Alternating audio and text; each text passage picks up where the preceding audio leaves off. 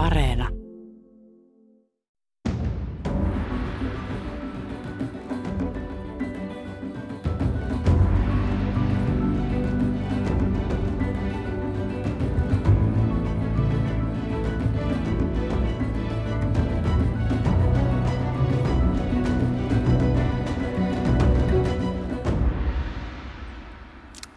Paha nuutti se eilen joulun vei pois, vaan ei sentään jokaista joulukuusta. Nuuttipukkeja ei onneksi näkynyt. Tämä kosteahko perinne on tainnut keskuudestamme jo kadota. Nuuttipukit kun kiertelevät taloissa saadakseen joulukauden viimeisen olut kestityksen, joskus ehkä vielä vähän väkevämmänkin sellaisen, suorastaan pelottavaa porukkaa. Jos lumi olisi vientituote, meillä täällä eteläisessä Suomessa velat olisivat muuttuneet saataviksi muutamassa yössä. Hyvää torstaista aamupäivää, hyvät asiallisen talouspuheen ystävät ja tänään meillä koolla jälleen perinteinen ekonomisti Raati. Talouden ajankohtaisten kysymysten parissa katsotaan vähän mennyttä aika erikoistakin vuotta ja, ja myöskin tulevaa. Tervetuloa Ilkka Kiema Palkansaista. Kiitos. Ja tervetuloa Markku Lehmus Etlasta. Kiitos. Kolmas paikka on tällä hetkellä tyhjä. Janne Huovari Pellervosta on tuolla etäyhteyden päässä, joka toivon mukaan kohta myöskin aukeaa. Saamme sitten toivottavasti myös hänet tähän lähetykseen mukaan. Tämä raati on kokoontunut ensimmäisen kerran itse asiassa 30. päivä elokuuta vuonna 2013. Tutkin tuossa hieman arkistoja ja katsoin huviksi, että mistä tuolloin puhuttiin ja kuinka ollakaan ohjelmassa oli hallituksen budjettiriihin arviointia, keskustelua valtion velasta ja sen kestävästä määrästä, työllisyysasteen nostamisesta, elvytyksen tarpeellisesta, rakenteellisesta uudistuksesta ja niiden välttämättömyydestä – kuulostavat jotenkin aika tutuilta aiheilta tämänkin päivän näkökulmasta vai mitä sanoo Ilka Kiema? No tuttuja aiheitahan nuo ovat. Siellä taisi silloin olla minun edeltäjäni palkansaajien tutkimuslaitoksen puolelta, mutta varmaan samoja teemoja Kyllä.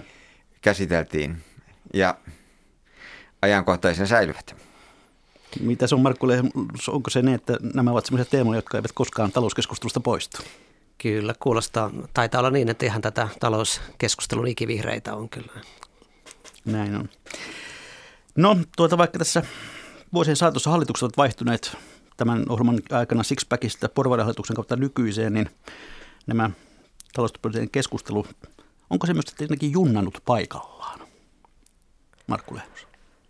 No, vaikka teemat on samoja, niin en kyllä menisi sanomaan, että olisi junnannut paikallaan, koska, koska on tapahtunut niin valtavasti ympärillä ja hyvin poikkeuksellisia tilanteita, kuten tämä viime vuosi erityisesti, jolloin niin kuin, vaikka on niin kuin aiheet pyörinyt samoina, niin, niin on tullut ihan uudenlaisia näkökulmia kyllä ja, ja, ja niitä samoja työkaluja joudut, jouduttu käyttää ihan uudenlaisissa tilanteissa, että että kyllä, kyllä tässä mun mielestä on paljon uuttakin tapahtunut. Ja on ehkä opittu jotain myös, ymmärretään joitakin asioita hieman paremmin kuin aiemmin.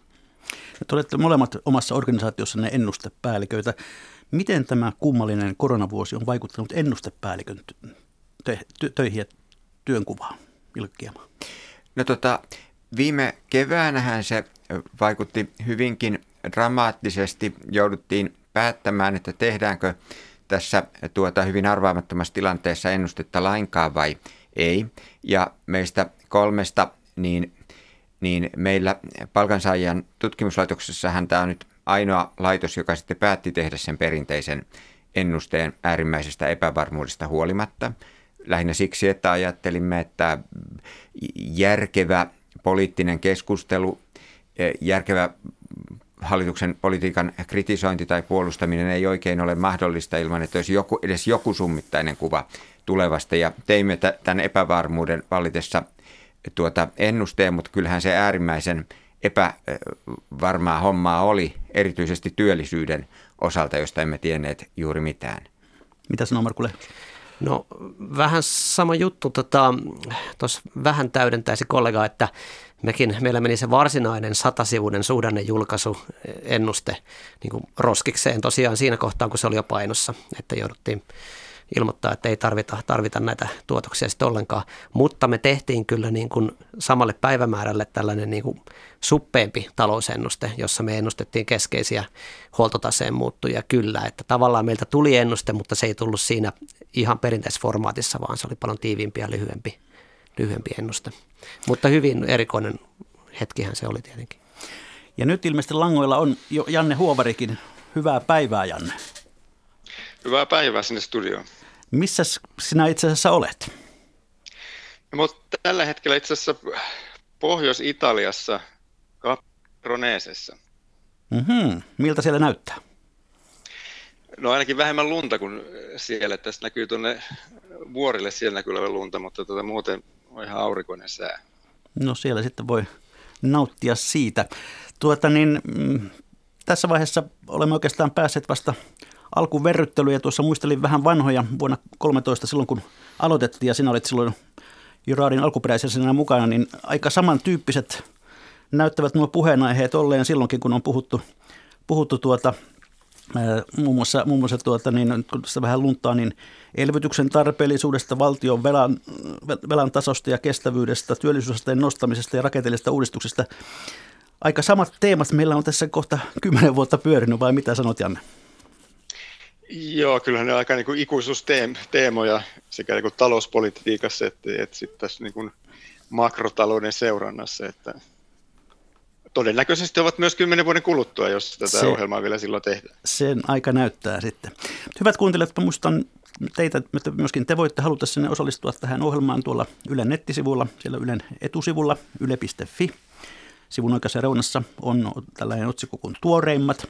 Ja sen alta löytyy linkki keskustele tässä korona-ajan talouspolitiikasta. Sitä klikkaamalla voitte lähettää meille kommentteja ja kysymyksiä ja voimme palata niihin sitten tuossa ohjelman loppupuolella. Mutta käydään itse asiaan. Vuosi 2020 on siis onnellisesti tai onnettomasti ohi. Mitä tästä jää meidän taloushistoriaamme, Markku Lehmus?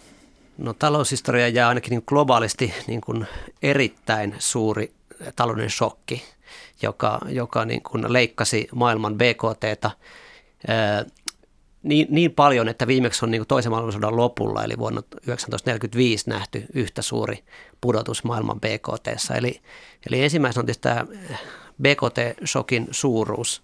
Toinen on ehkä se poikkeuksellinen kulma, mistä se tuli, eli, eli tämmöinen niin kuin pandemia-virus, joka, joka aiheutti tämän koko, koko hässäkän, että se, se lienee se toinen, mikä, mikä tästä jää tietysti mieleen. Toisaalta tietysti myönteisesti voidaan ajatella, että vaikka shokki oli suuri, niin monet maat on päässyt nyt jo aika nopeasti ylös. Että, että, että shokista ei, ei tässä kohtaa ainakaan näyttäisi tulevan, tulevan sellaista yhtä hankalaa pitkittynyttä jaksoa kuin esimerkiksi finanssikriisin jälkeen tai mitä 30-luvun lama esimerkiksi oli. Niin, niin, niin sillä tavalla syvyydestä huolimatta hyvin erilainen shokki. No mitäpä sanoo Janne Huopari? Joo, tämä on, on ollut todella suuri sokki, mutta, mutta sitten, että mitä tästä lopulta tulee jäämään taloushistoriaan, niin, niin ehkä me sitten nähdään se vasta hetken päästä, koska tämä voi olla tavallaan kuin monellakin tavalla myös sit niin kuin taas tietynlainen käännekohta muussakin kuin vaan tämä tota, pandemia mielessä. Et, et meillä on niin hyvin poikkeuksellinen jakso siitä finanssikriisin jälkeen. Voi olla, että tämä nyt sitten ikään kuin lopettaa sen periodin ja, ja, ja, ja nyt aloitetaan ikään kuin uusi periodi. Sitten me ei myöskään tiedetä, mitä vaikutuksia vielä täällä tulee olemaan niin kuin laajemmin poliittisesti ja talouspoliittisesti. Et, et kyllähän tämä niin kuin ensinnäkin osoitti sen, että me oltiin onnettoman huonosti varauduttu tällaisiin pandemioihin. että kyllä tämän, kriisin jälkeen nyt sitten joudutaan miettimään, miettimään niin kuin, että, että miten me ollaan jatkossa – pystytään hoitamaan tällaiset tilanteet paremmin. Ja sitten me ei myöskään tiedä, että kyllähän tästä joudutaan vielä niin jälkipyykkiä pesemään, mitä osittain ei nämä niin kuin Yhdysvaltain ongelmat ole pelkästään äh, koronasta aiheutuvia poliittiset ongelmat ja, ja, ja Trumpin tilanne, niin, mutta mut on, on sillä ehkä ollut niin kuin kuitenkin kärjistävä vaikutus. Ja, ja, ja kyllä me varmaan niin näitä poliittisia vaikutuksia tullaan näkemään myös Euroopassa. Et, et kyllä tämän jälkeen kysytään, että, että, että miksi me niin kuin sit kuitenkin jouduttiin näin huonoon jamaan ja, ja, ja ei oltu varauduttu ja, ja mitä me tehtiin tämän kriisin aikana. Et, et, et, on tämä vielä aika avoin, että mitä tästä niin kuin sit lopulta jää taloushistoriaan. Mitä sanoo Ilkka Kiema? No tuota, sikäli komppaan edellisiä puhujia, että, että tosiaankin tämä kriisi on poikkeuksellinen sekä siksi, että miten syvä se on, Ja sitten myös siksi, että tästä näyttäisi olevan mahdollista toipua nopeammin kuin tavallisista talouskriiseistä. Että siinä mielessä siitä, sillä kriisillä ei ehkä sitten ole sillä tavalla pitkää perintöä onneksi, niin kuin vaikka Suomen syvällä lamalla Suomelle tai sitten finanssikriisillä kansainvälisesti, että paljon puhuttu digiloikka on varmasti asia, joka tästä, tästä niin kuin sillä tavalla jää käteen, että nyt, nytkin Janne on tuolla etäyhteyden päässä, mitä luultavasti ei oltaisi toteutettu ilman tätä koronakriisiä ja kaikki tämä etätyöskentelyn yleistyminen pikavauhtia ja alamme nyt tuntea, ajatella, että itse asiassa vähän hölmöä, että me joka päivä raahaudutaan sinne työhuoneelle, kun säästäisi aikaa, kun kävisi siellä vain silloin tällöin. Että kyllä se varmasti on, on asia, joka, joka tulee niin kuin vaikuttamaan aika dramaattisestikin lähivuosina. Niin ennen tätä kriisiä sellainen vallitseva jonkinlainen oppi oli talouskurin nou, tiukka noudattaminen. Nyt siitä ei ole kukaan puhunut enää lainkaan. Onko, oliko talouskuri itse asiassa väärää politiikkaa ennen pandemiaa? Markku Lehmus. No ainakin sellainen talouskuri, mitä euroalueella noudatettiin tässä niin kuin finanssikriisin jälkeen ja sitten kun tuli eurokriisi, niin näinä niin kuin eurokriisin vuosina 2012-2013, niin pyrittiin tätä, tätä vaikeaa tilannetta esimerkiksi joidenkin valtioiden lainamarkkinoilla niin hoitamaan sillä, että kiristettiin vaan lisää, niin kuin, tai pyydettiin näitä maita kiristämään finanssipolitiikkaa samalla tavalla kiristettiin finanssipolitiikkaa muuallakin Pohjois-Euroopassa ja niin edelleen. Niin ainakin tämän kaltainen tota, kiristyspolitiikka niin ajoittu hyvin huonosti siihen tilanteeseen, että sen verran on opittu, että mitään tällaista ei enää haluttaisi tehdä. E, että, mutta tota, jo, jollain tapaa niin kuin se velan hoitaminen ja julkisen talouden velan, velan hallinta on edelleen kuitenkin listalla ja se on siellä niin kuin agendalla ja to-do-listalla, mutta ehkä me ollaan opittu se, että sitä voidaan vähän niin kuin lykätä eteenpäin tätä, tätä, tätä sopeutusta, että se ei ole niin tärkeää, että se aloitetaan mahdollisimman pian, vaan aloitetaan sitten, kun aika on sopiva. Pelevro Janne Huovari, mitä mieltä sinä olet tästä? Oliko talouskuri väärää talouspolitiikkaa? No toisaalta tämä on myös niin kuin tuonut sen tärkeyden, että et siitä niin kuin hyvästä julkisen talouden tilasta ja, ja hoidosta pitää pitää huolta. Että et onhan niillä mailla, joilla on alhainen velka ja, ja, ja, ja alijäämät pieniä, niin on ollut nyt myös niin kuin paljon parempi mahdollisuus sitten toimia ja elvyttää tässä tilanteessa. Et, senhän takia me nimenomaan niin kuin hyvinä aikoina pitää pitää huolta siitä julkisesta taloudesta, että sitten kun tulee – tällainen tilanne, niin sitten on varaa myös ottaa sitä velkaa ja tehdä suuria alijäämiä. Ja olen siinä mielessä niin kuin ollut tavallaan niin kuin ylpeä ammattikunnassa tässä tilanteessa, että kyllä niin kuin ekonomistit aika alusta ja heti näki, että, että, että nyt menee tavallaan niin kuin täysin uusiksi talouspolitiikka, että, että niin kuin tässä tilanteessa valtioilla, valtioilla ei ole mitään muuta vaihtoehtoa kuin äh, ottaa suuria alijäämiä. Ja, ja, ja sen pandemian hoidon kannalta ei ollut oikeastaan niin alkuvaiheessa järkevin vaihtoehto oli laittaa niin kuin nopeasti talous kiinni. Ja, ja vaikka tässä välillä on tullut koko ajan niin sellaisia ajatuksia että, joiltain tahoilta, että, että meillä on ikään kuin terveys ja talous vastakkain, niin, niin ekonomistien taholta sitä ei ole kyllä tullut. Että kyllä ekonomistit on mun mielestä niin kuin laajasti olleet ää, sitä mieltä, että, että, että myös parasta ää, talouspolitiikkaa on terveydestä ja, ja huolenpitäminen ja se niin kuin pandemian kurin saaminen, ja että nyt on se hetki, että nyt täytyy vaan niin kuin tehdä suuria alijäämiä, ja, ja ikään kuin valtioiden täytyy tässä tilanteessa ää, pitää tavallaan niin kuin talous pyörimässä. Mutta sitten se tarkoittaa kyllä niin kuin parempina aikoina, että et, et, et silloin täytyy sitten myös pitää huolta siitä, että et näinä hetkinä on myös varaa sitten velkaantua. Ilkka Kiema. No kyllä mä katsoisin, että se tiukka talouskuri on sillä nimenomaan Euroopassa ollut väärää politiikkaa, että jos me otamme Euroopan unionin vaiht- vertailukohdaksi Yhdysvallat, joka on ö, ö, se, sekä Trumpin että Obaman kaudella elvyttänyt toisella tavalla, niin kyllähän se näkyy talouskasvussa ja eihän niin kuin velan mittarina niinkään mielenkiintoinen ole tietenkään dollari- tai euromäärä, vaan tuo velkasuhde, velka jaettuna bruttokansantuotteella näin siksi, että se bruttokansantuote kertoo siitä, että miten paljon on sitä rahaa, mistä se valtio voisi niitä verotuloja nyhtää. Ja jos se bruttokansantuote saadaan nopeasti kasvuun, niin se velan kasvu ei ole ollenkaan niin huolestuttavaa kuin, kuin, kuin silloin, jos tällä kiristyspolitiikalla estetään se bruttokansantuotteen kasvaminen. Niin no vuoden 2020 olennainen taloussana on ollut tuo velkaantuminen.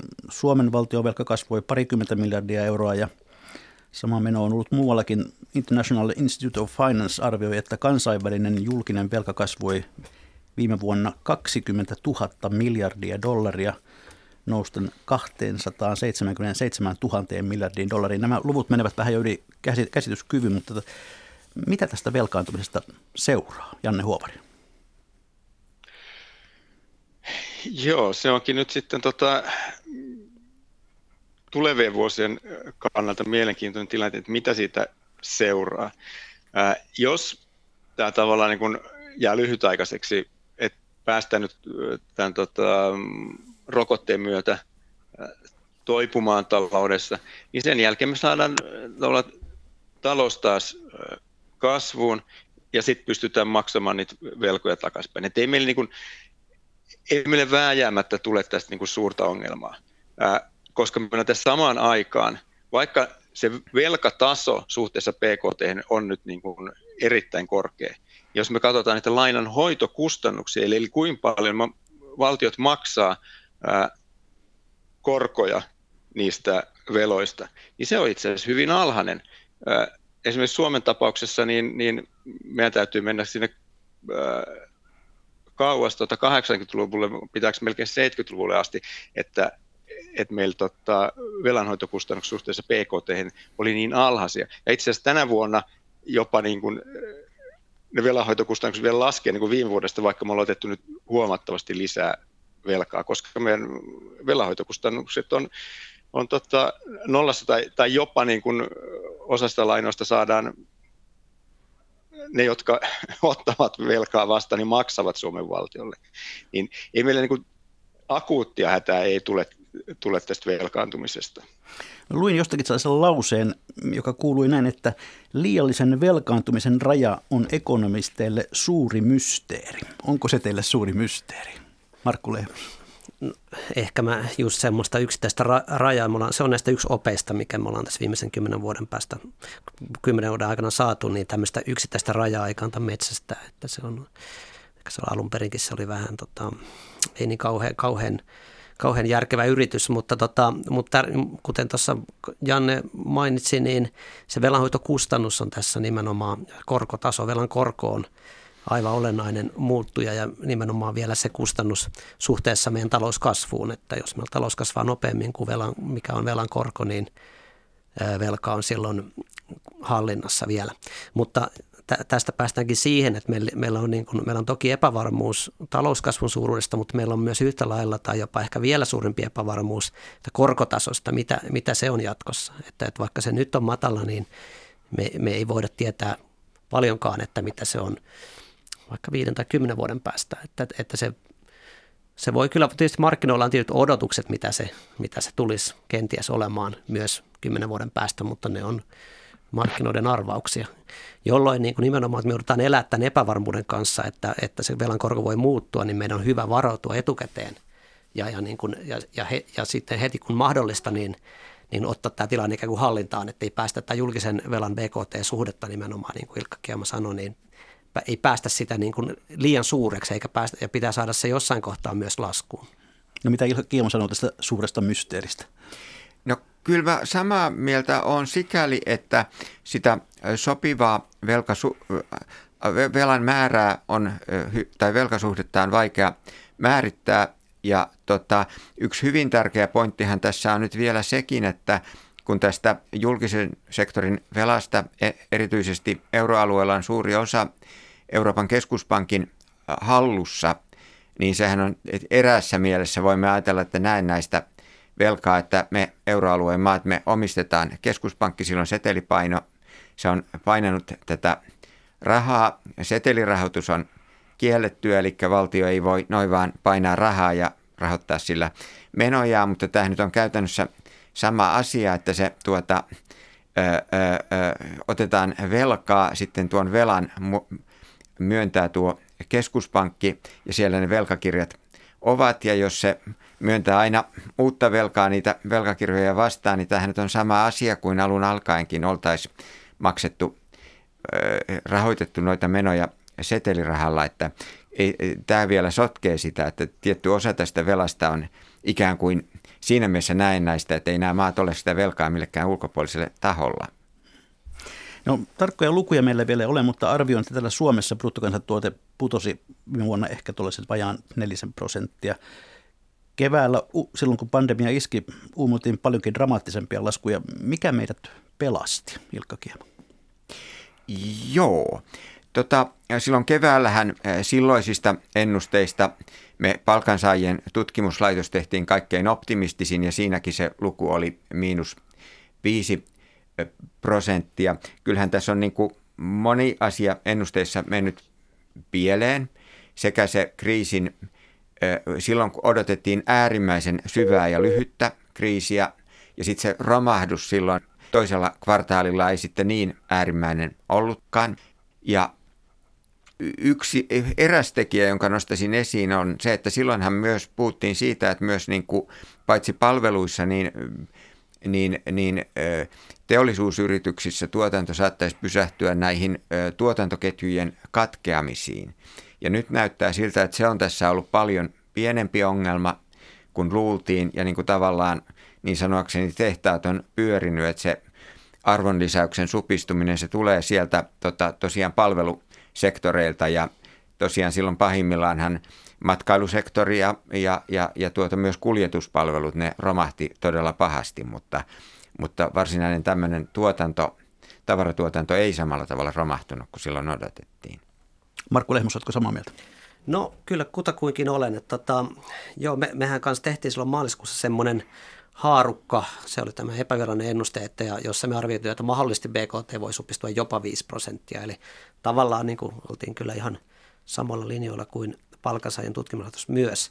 Sitten ke- keväällä, toukokuussa me tehtiin semmoinen, nyt voi jälkikäteen sanoa vähän semmoinen kauhuennuste, jossa me arvioitiin, että BKT voisi supistua jopa 8 prosenttia.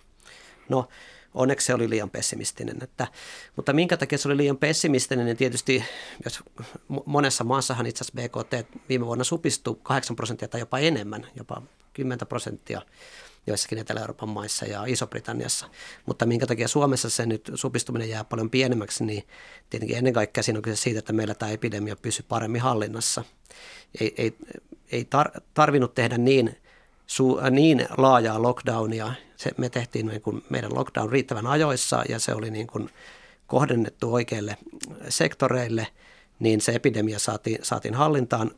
Toki meillä on muitakin niin kuin etuja tässä suhteessa harvaan asuttu maa ja, ja, ja kulttuurillisia etuja myös. Mutta joka tapauksessa epidemia pysyy hallussa. Tämän jälkeen niin taloutta pystyttiin avaamaan järkevästi kesällä ja, ja syksylläkin, niin ää, sanotaanko, että epidemia pysyi sillä tavalla kurissa, että ihmiset uskalsi käyttää palveluita ja enimmäkseen talous pysyi auki, niin, niin kaiken kaikkiaan meillä tämä palveluiden pudotus on niin kuin, ei ole lähelläkään sitä luokkaa, mitä se vaikka Britanniassa oli viime vuonna. No Suomi, on myös, Suomi ei myöskään samalla tavalla ole riippuvainen tästä palvelusektorista kuin vaikka tämä esimerkki, esimerkiksi oleva Iso-Britannia, että meillä myös teollisuustuotanto on tärkeää ja ää, meillä myös teollisuuslaitokset pysy melkein niin kuin paria poikkeusta lukunottamatta koko vuoden auki ja tämä, ja tämä tietenkin nostaa meidän suoritusta viime vuodelta, mutta niin kuin samalla tavalla myös ehkä siinä keväällä niin ää, ei ennakoitu kaikkia sitä politiikkaa, politiikkatoimia, mitä sitten lopulta vuoden aikana tehtiin. Sekä finanssipolitiikka että rahapolitiikka tuki voimakkaasti Suomessa kasvua ja muissakin maissa. Ja, ja se oli tietenkin positiivinen yllätys ja, ja, ja senkin takia suoriuduttiin viime vuodesta paremmin kuin miltä se vielä silloin näytti. Niin seuraava kysymys varmaan onkin sitten se, että miten te arvioitte hallituksen talouspoliittisia linjauksia tässä, tässä viime vuoden aikana. Minkälaisen arvosanan annatte Ilkkiama? No kyllä mä pääsääntöisesti antaisin hyvän arvosanan, ettei tällä voimakkaasti elvyttävällä politiikalla oikein vaihtoehtoja olisi ollut, että tietysti kaikki asiat ei ole mennyt ihan täydellisesti nappiin, että esimerkiksi tuo yritystukien jako Business Finlandin kanssa kautta niin, että se siihen liittyy tämmöisiä niin kuin innovatiivisuuden vaatimuksia sen sijaan, että oltaisiin selkeästi ajateltu ihan, ihan, ihan voisi ajatella ihan näin juridisesti, että jos on laillista yritystoimintaa harjoittava yrittäjä, kuten ravintoloitsija ja siltä asiakkaita suoranaisesti kielletään sinne menemästä, niin on, olisi nyt luontevaa, että sillä nyt tästä joku korvaus, korvaus maksettaisiin. Siinä on, ne ehdot ovat olleet irrelevantteja. Mun mielestä tosiaan hallituksen linjaus tästä hybridistrategiasta on ollut ö, sinänsä onnistunut. Se, siitä voisi antaa miinusta, että siitä ei ole pidetty loogisesti sitten enää kiinni. Eli syksyllä, kun tilanne alkoi pahentua, niin hybri, ei hybridistrategian mukaisesti nyt sitten pistetty niitä tartuntoja aiheuttavia ö, ö, aloja kiinni, esimerkiksi suuren riskin ravintolatoimintaa sun muuta, vaan, vaan yökerhot sai olla auki ja niin edelleen. Ja tämän meiningin viisaus on nyt kyllä vähän kyseenalaista, mutta yleisesti ottaen hyvä arvosana. Mitäs Markku Lehmus?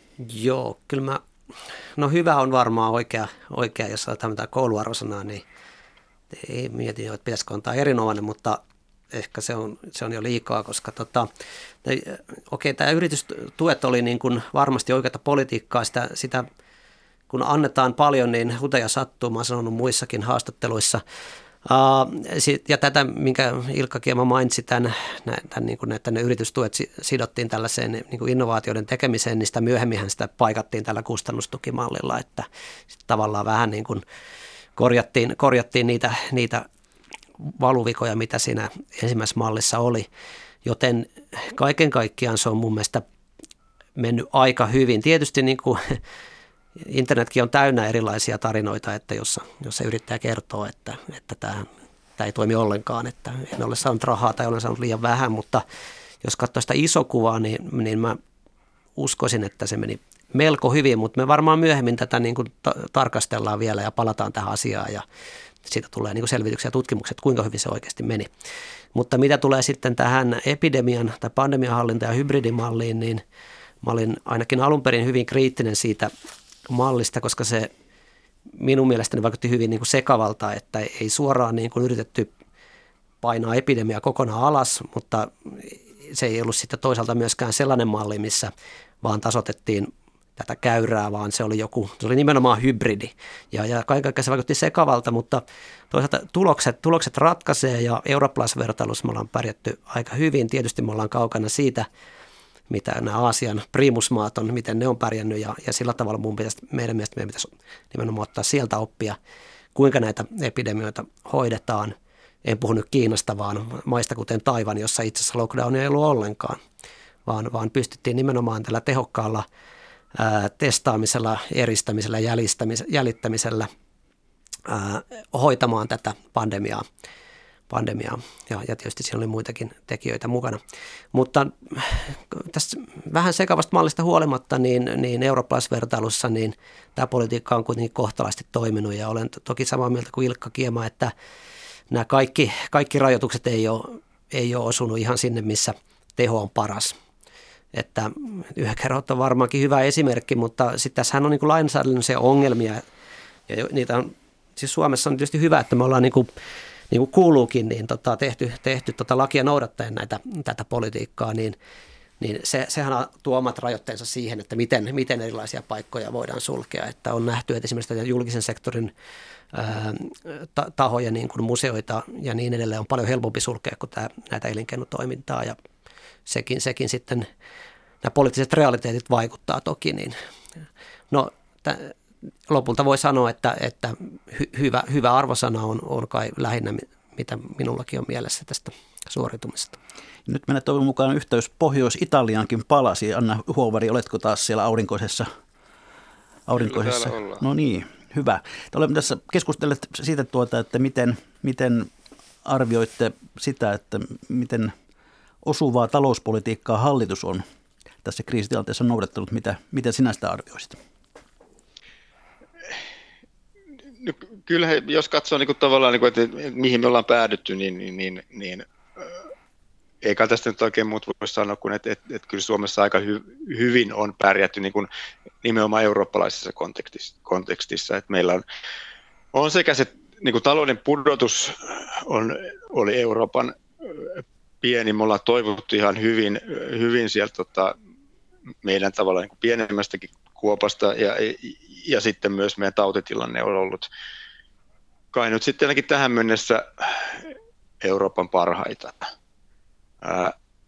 Mutta kyllä tämä sitten niin kuitenkin jättää tavallaan niin kuin jälkikäteen mietin, että et, et kyllähän me oltaisiin voitu sitten kuitenkin tehdä myös niin kuin paljon paremmin. Et, tota, Markku viittasi noin Aasian maiden kokemuksia ja nimenomaan Taivaniin tai sitten Uuteen Seelantiin. Et, et Taivanissa tavallaan oltiin heti hereillä, että et siellä jo ennen kuin edes Kiinassa lähti leviämään, niin he aloitti silloin jo niin kuin toimet. Heti, heti tavallaan oli kartalle, että on right, täällä on uusi virus, meidän ehkä täytyy tehdä nyt jotain. Ja ne, ne tutki sen tilanteen ja laittoi saman tien niin kuin viime vuoden lopulla, anteeksi edellisen vuoden lopulla jo, ennen kuin, niin kuin tauti oli päässyt mihinkään leviämään, niin aloitti rajoitustoimet rajoilla, ei maan sisällä. Ja, ja pystyvät estämään sen koko tilanteen että oltaisiin mekin pystytty siinä vaiheessa, niin kun, kun nähtiin, mitä Euro- Euroopassa tapahtui, niin oltaisiin me voitu toimia niin kuin tavallaan aikaisemmin. Ja, ja sitten toinen on se, että niin kun nämä tuet, että meillä oli, meillä niin työmarkkinoilla oli ihan loistavan nopeata toimintaa. Meillä oli, oli niin kuin valmiina ää, irtisanomiskäytäntö ja sitten sitä hyvin nopeasti ää, joustevoitettiin myös. Näissä tuissa niin tota, ei ollut tavallaan mitään valmista mallia ja sen takia totta kai ei niistä tullut mitään optimaalisia, koska ne jouduttiin tekemään niin nopeasti. Mutta kyllä me joudutaan nyt varmaan jatkossa miettiä, että mikä itse asiassa on niin se sit sen valtion vastuu ja mitkä on ne, niin ne työkalut ää, yksityisten yritysten tukemiseen tässä tilanteessa. Että meillä sitten olisi ikään kuin no, nopeita ja hyviä välineitä, joilla me pystyttäisiin niin paremmin kohdentamaan sitä, kun kun ehkä nyt, nyt sitten se kohdennus tietenkään, kun se tehtiin niin nopeasti, niin ei ollut mitenkään optimaalista, mutta, mutta ainakin tähän mennessä niin kuin, ö, eurooppalaisittain niin kuin erittäin hyvinhän meillä on mennyt. Niin, lomautuksista on paljon puhuttu ja, ja on esitetty pelkoja siitä, että pitkäaikaistyöttömyys saattaa lähteä nousuun, mutta työllisyysaste on ollut hämmästyttävän hyvä. Viimeisin luku marraskuulta 72,2. Onko tämä ollut yllätys, Ilkka Kiema? No kyllä se ainakin minulle on ollut yllätys, että tuossa aluksi sanoinkin, että, että tänä vuonnahan niin kuin työttömyyttä ja työllisyysastetta on ollut poikkeuksellisen vaikeaa ennustaa siksikin, että tilastokeskuksen käytäntöjen mukaan, jos on lomautettuna kolme kuukautta tai alle, niin, niin ei tule rekisteröidyksi työttömäksi eikä, eikä tuota, sillä tavalla näy siinä työttömyysasteessa. Ja nyt kukaan ei etukäteen tiennyt sitä, että kuinka kauan nämä lomautukset jatkuu ja samanaikaisesti hirveä jengi pistettiin lomautukseen, joten, joten sitä on ollut hyvin vaikea ennakoida ja kyllä me oltaisiin ennustettu varmasti pienempää lukua tässä vaiheessa. Mitä sanoo Markku Lehmus? Joo, kyllä se samalla tavalla mutkin on ihan myönteisesti yllättänyt, mutta toki, toki tämä tilasto, niin kuin tässä kollega viittasi, niin kätkee alle niin tota, tällaisia määritelmällisiä seikkoja, jotka, niin, jonka takia se näyttää paremmalta kuin se tosiasiassa on. Että, että juurikin, että siinä ei näy, näy nämä ihmiset, loma, jotka ovat olleet lomautettuja – sitten lyhyemmän aikaa, ja niitähän kyllä on tässä vuoden aikana riittänyt, että tosiasiassa tämä työmarkkinatilanne on ollut hankalampi kuin tämä työllisyysaste antaa ymmärtää. Mutta, tota, mutta niin kuin se, on, se on todellakin lähtenyt ihan, ihan jo hyvä, hyvässä vaiheessa niin kuin, ja hyvään elpymiseen, ja, ja nyt näyttää hyvältä, mutta kaikkihan tietysti riippuu siitä, että miten, miten tätä epidemiaa hallitaan, että jatkuuko se työmarkkinoiden elpyminen vai ei. Tällä hetkellä se on varmaan jollain tavalla kyllä jäissä että, tai pysähtynyt, että, että, että palvelupuoli nyt ei kauhean hyvin voi elpyä niin kauan kuin tämä virus näin paljon on liikkeellä. Hyvät kuuntelette, kuuntelette ohjelmaa Mikä maksaa, jossa koolla on ohjelman perinteinen ekonomisti Raati pohtimassa taloutemme yleisnäkymiä. Raatiin kuuluu kolme ennustepäällikköä, Janne Huovari Pellervosta, Ilkka Kiema Palkansaista ja Markku Lehmus Etlasta. Nyt taitaa olla sellainen aika, että on syytä kääntää katse kohti tulevaa. Tuossa Helsingin Sanomat teki hiljattain sellaisen kyselyn, jossa kävi ilmi, että ihmiset ovat yhä varsin huolissaan koronasta ja sen myötä myös taloudestaan. Kuinka tärkeää tekijä tämmöinen huolestuneisuus on talouskehityksen kannalta, Markku Lehmus? Se on erinomaisen tärkeää, koska taloudessahan on pitkälti kyse myös ihmisen psykologiasta, eli, eli, eli jos me odotetaan hyviä talousvuosia, niin me uskalletaan ihan eri tavalla itsekin investoida ja, ja rohkeasti mennä ehkä eteenpäin omissa suunnitelmissa, vaikkapa jos nyt, no se voi olla mitä tahansa tota, taloudellista toimeliaisuutta.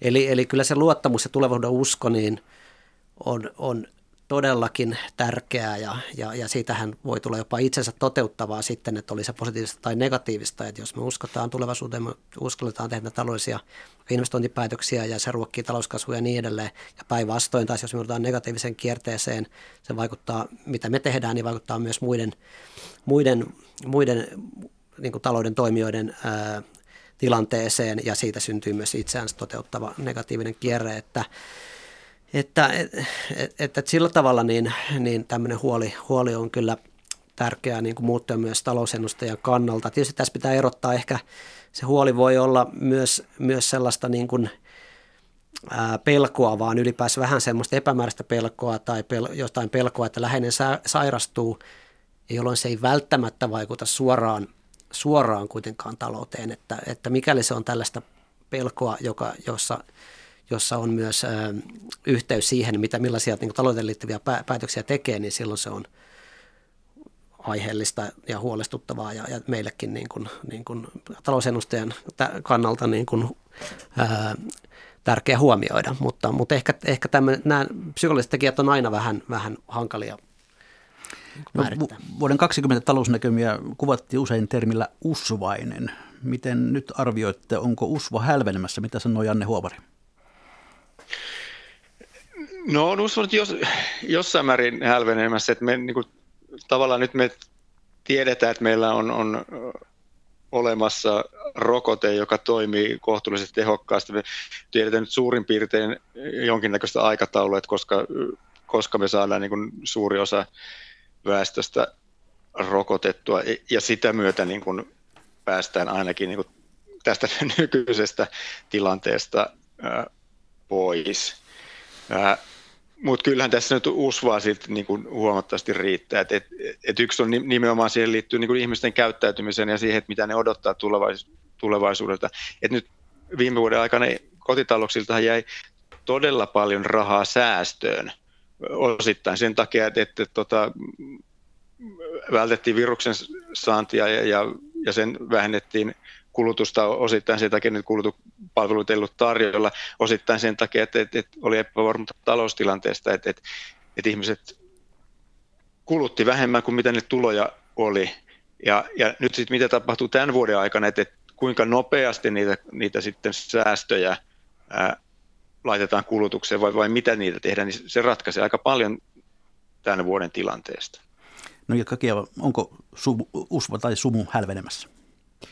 No jollakin aikataululla luultavasti on ja kuten tuossa Janne jo sanoikin, niin, niin sitten kun ne rokotteet tulevat ja toivottavasti soveltuvat myös näihin uusiin virusvariantteihin, niin kyllä tässä varmaan melkoinen kulutusjuhla on edessä, että vielä, vielä näistä luottamusindikaattoreista sellainen pointti, että, että nyt varmaan enemmän kuin juuri koskaan muulloin, niin ne myös tulee nopeasti muuttumaan, että sillä tavalla niillä on ehkä sitten vähän vähemmän ennustearvoa kuin tavallisesti, koska, koska jos tämä kriisi tästä päättyy, niin kyllä siinä varmaan tulee tämmöinen yleisen optimismin piikki, joka sitten niin johtaa semmoiseen hetkelliseen yksityisen kulutuksen hirveään kasvuun. Tuleeko kulutusjuhlat, Markku Lehmus?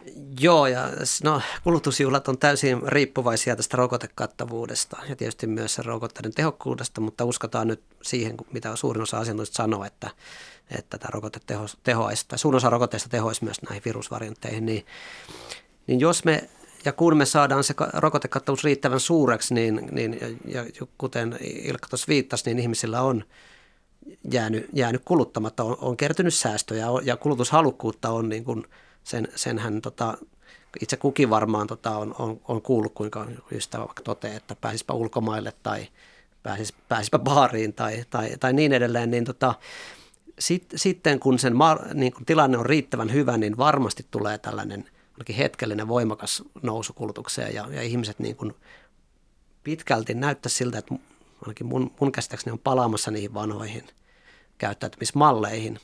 Ja tämä on myös sikäli mielenkiintoista, että kun jossain vaiheessa niin kuin ajateltiin tätä kesken niin kuin, ehkä niin kuin pahimman korona-ajan, että palaako ihmiset koskaan näihin vanhoihin tapoihin, niin ainakin mitä tulee vapaa-ajan kulutukseen, niin uskoisin, että pitkälti palaa, mutta toki sitten voi tulla muutoksia vaikkapa vaikka se, niihin käytäntöihin, mitä nimenomaan työn, työelämässä on, mihin tässä on viitattu aiemminkin tässä keskustelussa. Eli, eli tehdään enemmän kototöitä ja ehkä joku sellaiset ä, työmatkat, jotka ei ole ihan välttämättömiä, niin voidaan hoitaa myös etäyhteyksin. Eli, eli mä uskon, että sinne tulee enemmän näitä myös käyttämisvaikutuksia, mutta se mitä tulee ihmisten vapaiden vajan viettoon, niin vaikuttaa siltä, että on kova tarve palata niihin vanhoihin tottumuksiin, ainakin monella. No viime vuoden puolella EU sopi valtavasta jättitukipaketista, joka on itse asiassa vasta niin kuin käynnistymässä tämän vuoden aikana. Kun siihen sitten pannaan nämä kulutusjuhlat samaan nippuun, niin onko vaarana, että tulee jonkinlainen talouden ylikuumeneminen? Mitä sanoo Janne Huopari? Joo, kyllähän tässä on tulossa niin kuin aika paljon, jos ikään kuin kaikki menee hyvin, niin aika paljon rahaa markkinoille ja paljon kysyntää kulutusta ja investointeja samaan aikaan. Ja, ja kyllä on tavallaan niin kuin riski siitä, että,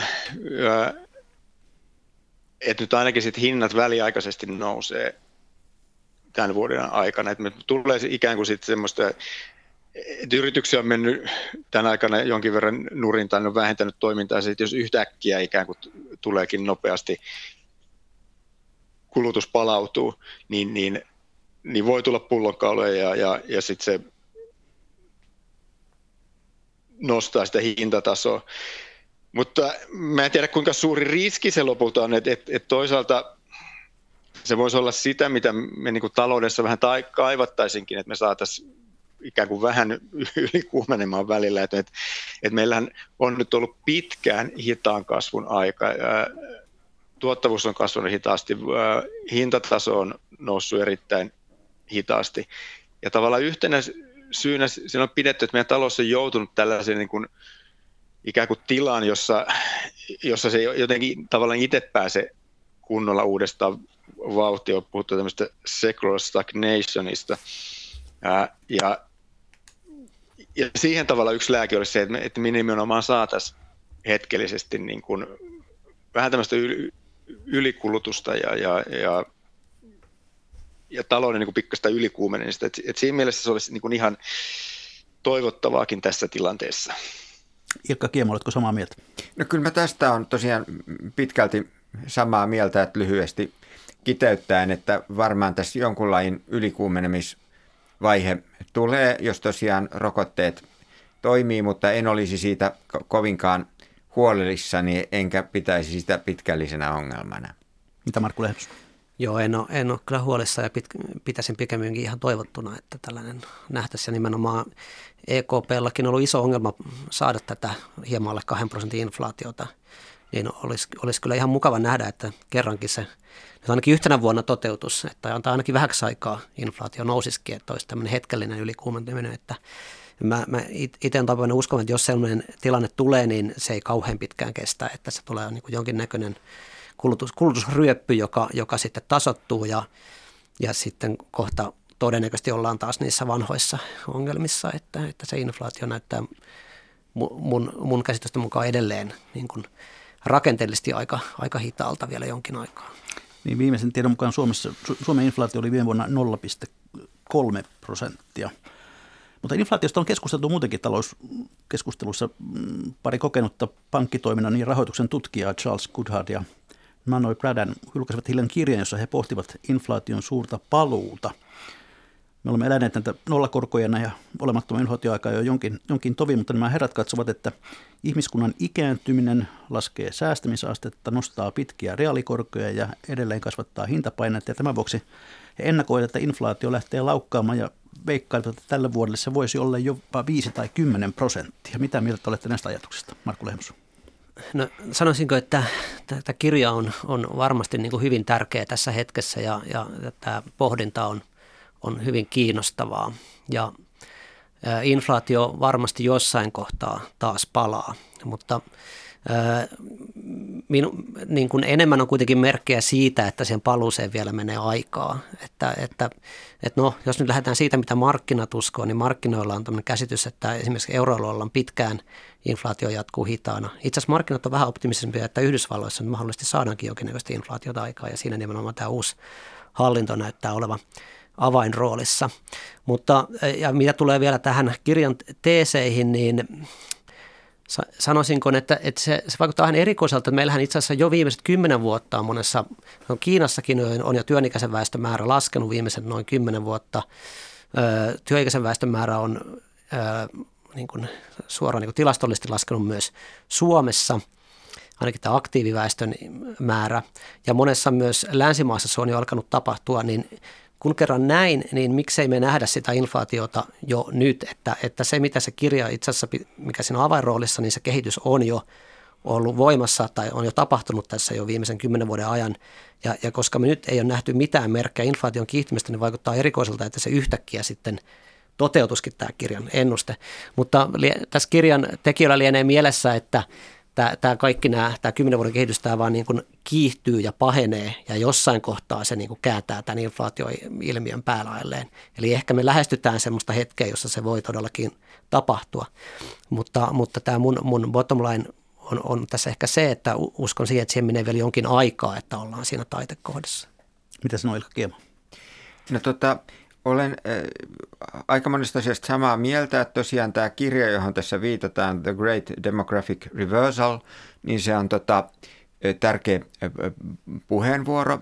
Ja tota, siinäkin mielessä hyvä, että kun meillä täällä Suomessa tämä keskustelu niin kuin valtiontalouden keske, kestävyydestä on vähän niin kuin jämähtänyt tähän, että ollaan otettu tämä Euroopan komission käyttämä S2 indikaattori, jota Suomessa nimitetään kestävyysvajeen indikaattoriksi, ikään kuin sillä olisi yksi yleisesti hyväksytty indikaattori, ja siellä on hyvin vahvat oletukset siitä, millainen on tuleva talouskehitys, niin tämä on nyt muistutus siitä, että hivenen hedelmällisempää voisi olla miettiä eri tulevaisuuden skenaarioita, ja hyvinkin oudoilta ja yllättäviltä tuntuvat vaihtoehdot voivat olla sitten niitä toteutuvia vaihtoehtoja.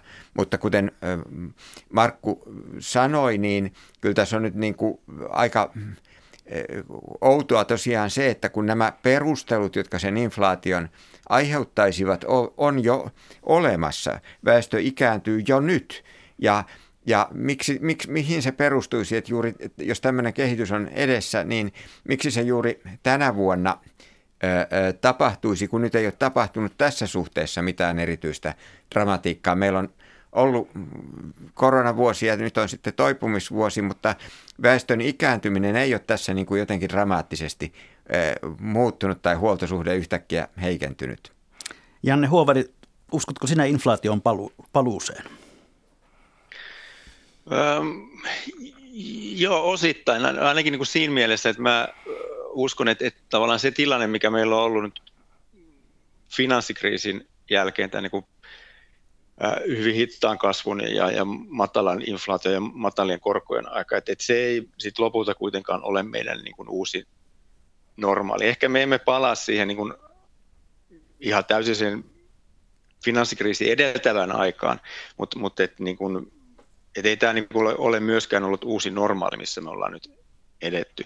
Et meillä on sen ikääntymisen, väestön ikääntymisen lisäksi meillä on niin kuin globaalisti vaikuttanut ö, työntekijöiden määrään ja niin kuin talouden työntekijäpääomasuhteeseen niin kuin hyvin paljon Kiina ja näiden muiden nousevien talouksien ö, markkinoille tullut. Et meillähän tuli ö, edellisten vuosikymmenen aikana niin kuin maailman markkinoilla niin hirvittävän suuri joukko uusia työntekijöitä niin kuin markkinatalouteen mukaan. Ja kyllä sillä on ollut niin kuin todella suuri vaikutus siihen, että, että minkälaiset neuvottelusuhteet ää, työntekijällä pääomalla ikään kuin globaalisti, mikä on pitänyt sitä palkkakehitystä heikkona ja sitä kautta myös hintojen nousua. Ja, ja sehän on, on nyt sitten muuttumassa sekä tämän niin kuin väestön kehityksen myötä, mutta myös sen myötä, että, että, että nämä nousevat taloudet on koko ajan kasvanut nopeammin, niiden oma talous on koko ajan vahvistunut. Ja tavallaan meidän globalisaatio on myös muuttumassa siinä mielessä, että, että vielä on nyt pari viime vuosikymmenen aikana niin Kiina tavallaan tarvi paljon enemmän länsimaita se oman talouskasvussa, koska niillä ei ollut niin paljon sitä tuotekehitystä ja, ja, ja kehittyneitä palveluita.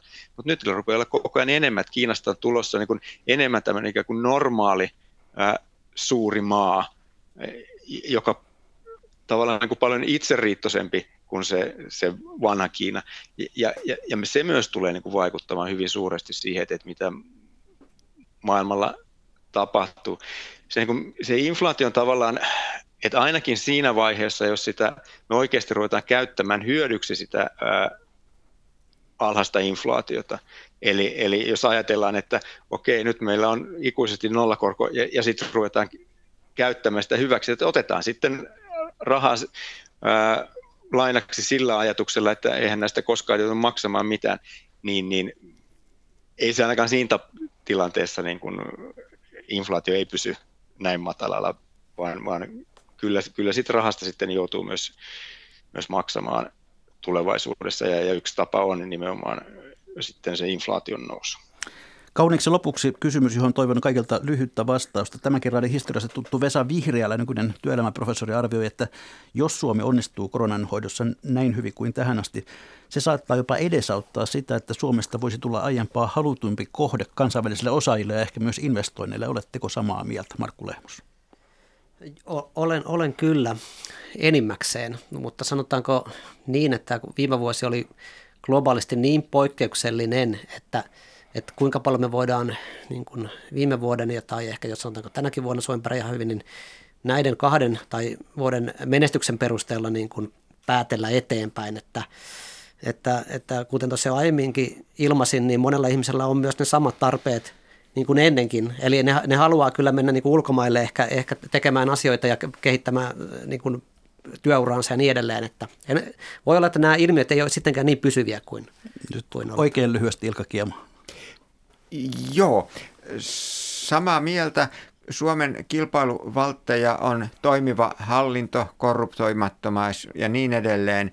Ja kyllähän se nyt näin on, että tuo, nuo alhaiset korona luvut on sen toimivan hallinnon mainosta. Janne Huovari, kahdella sanalla. Oletko samaa mieltä? Joo, mutta kyllä se vaatii muutakin. Ja tämä helähdys kertoo, että olemme siinä kohtaa lähetystä, että on jälleen viikon talousviisauksien ja talousvinkkien aika. Ilkka Kiema, mitä haluat viisastella tai vinkata? No tota, jos mä viittaisin tuohon inflaatio tuota, eh, näkökohtaan, et nyt yksi asia, mikä, mistä varmaan monet kaipaa vinkkiä, on se, että nyt ikään kuin kasvaa sukupolvi, joka on tottunut siihen, että korot ovat ikuisiksi ajoiksi alhaalla. Ja jos otat pankista lainaa, niin riittää, kun maksat ne jonain päivänä takaisin. Koroista ei niin väliä. Ja siksi on tärkeää pitää mielessä tämä kauhuskenaario, jossa kohta korot on 5 tai 10 prosentissa. Markku Lehmus. Ilkka otti hyvin tämän niin kuin korkoihin liittyvän epävarmuuden tässä esiin, minkä takia myös julkisen velan hallinta on, on tärkeää jatkossakin. Mutta ehkä mun viisaus liittyy osittain, osittain tähän ja osittain menee muihin teemoihin, eli, eli siihen, että kun tätä rahaa nyt on halvalla saatavilla valtioille ja tietysti myös yksilöille, mutta, mutta valtio, valtiosta puhun nyt, niin olisi erityisen tärkeää, että näitä investointeja, te, investointeja tehdään fiksusti ja se pätee myös tähän EU-elvytysrahaan.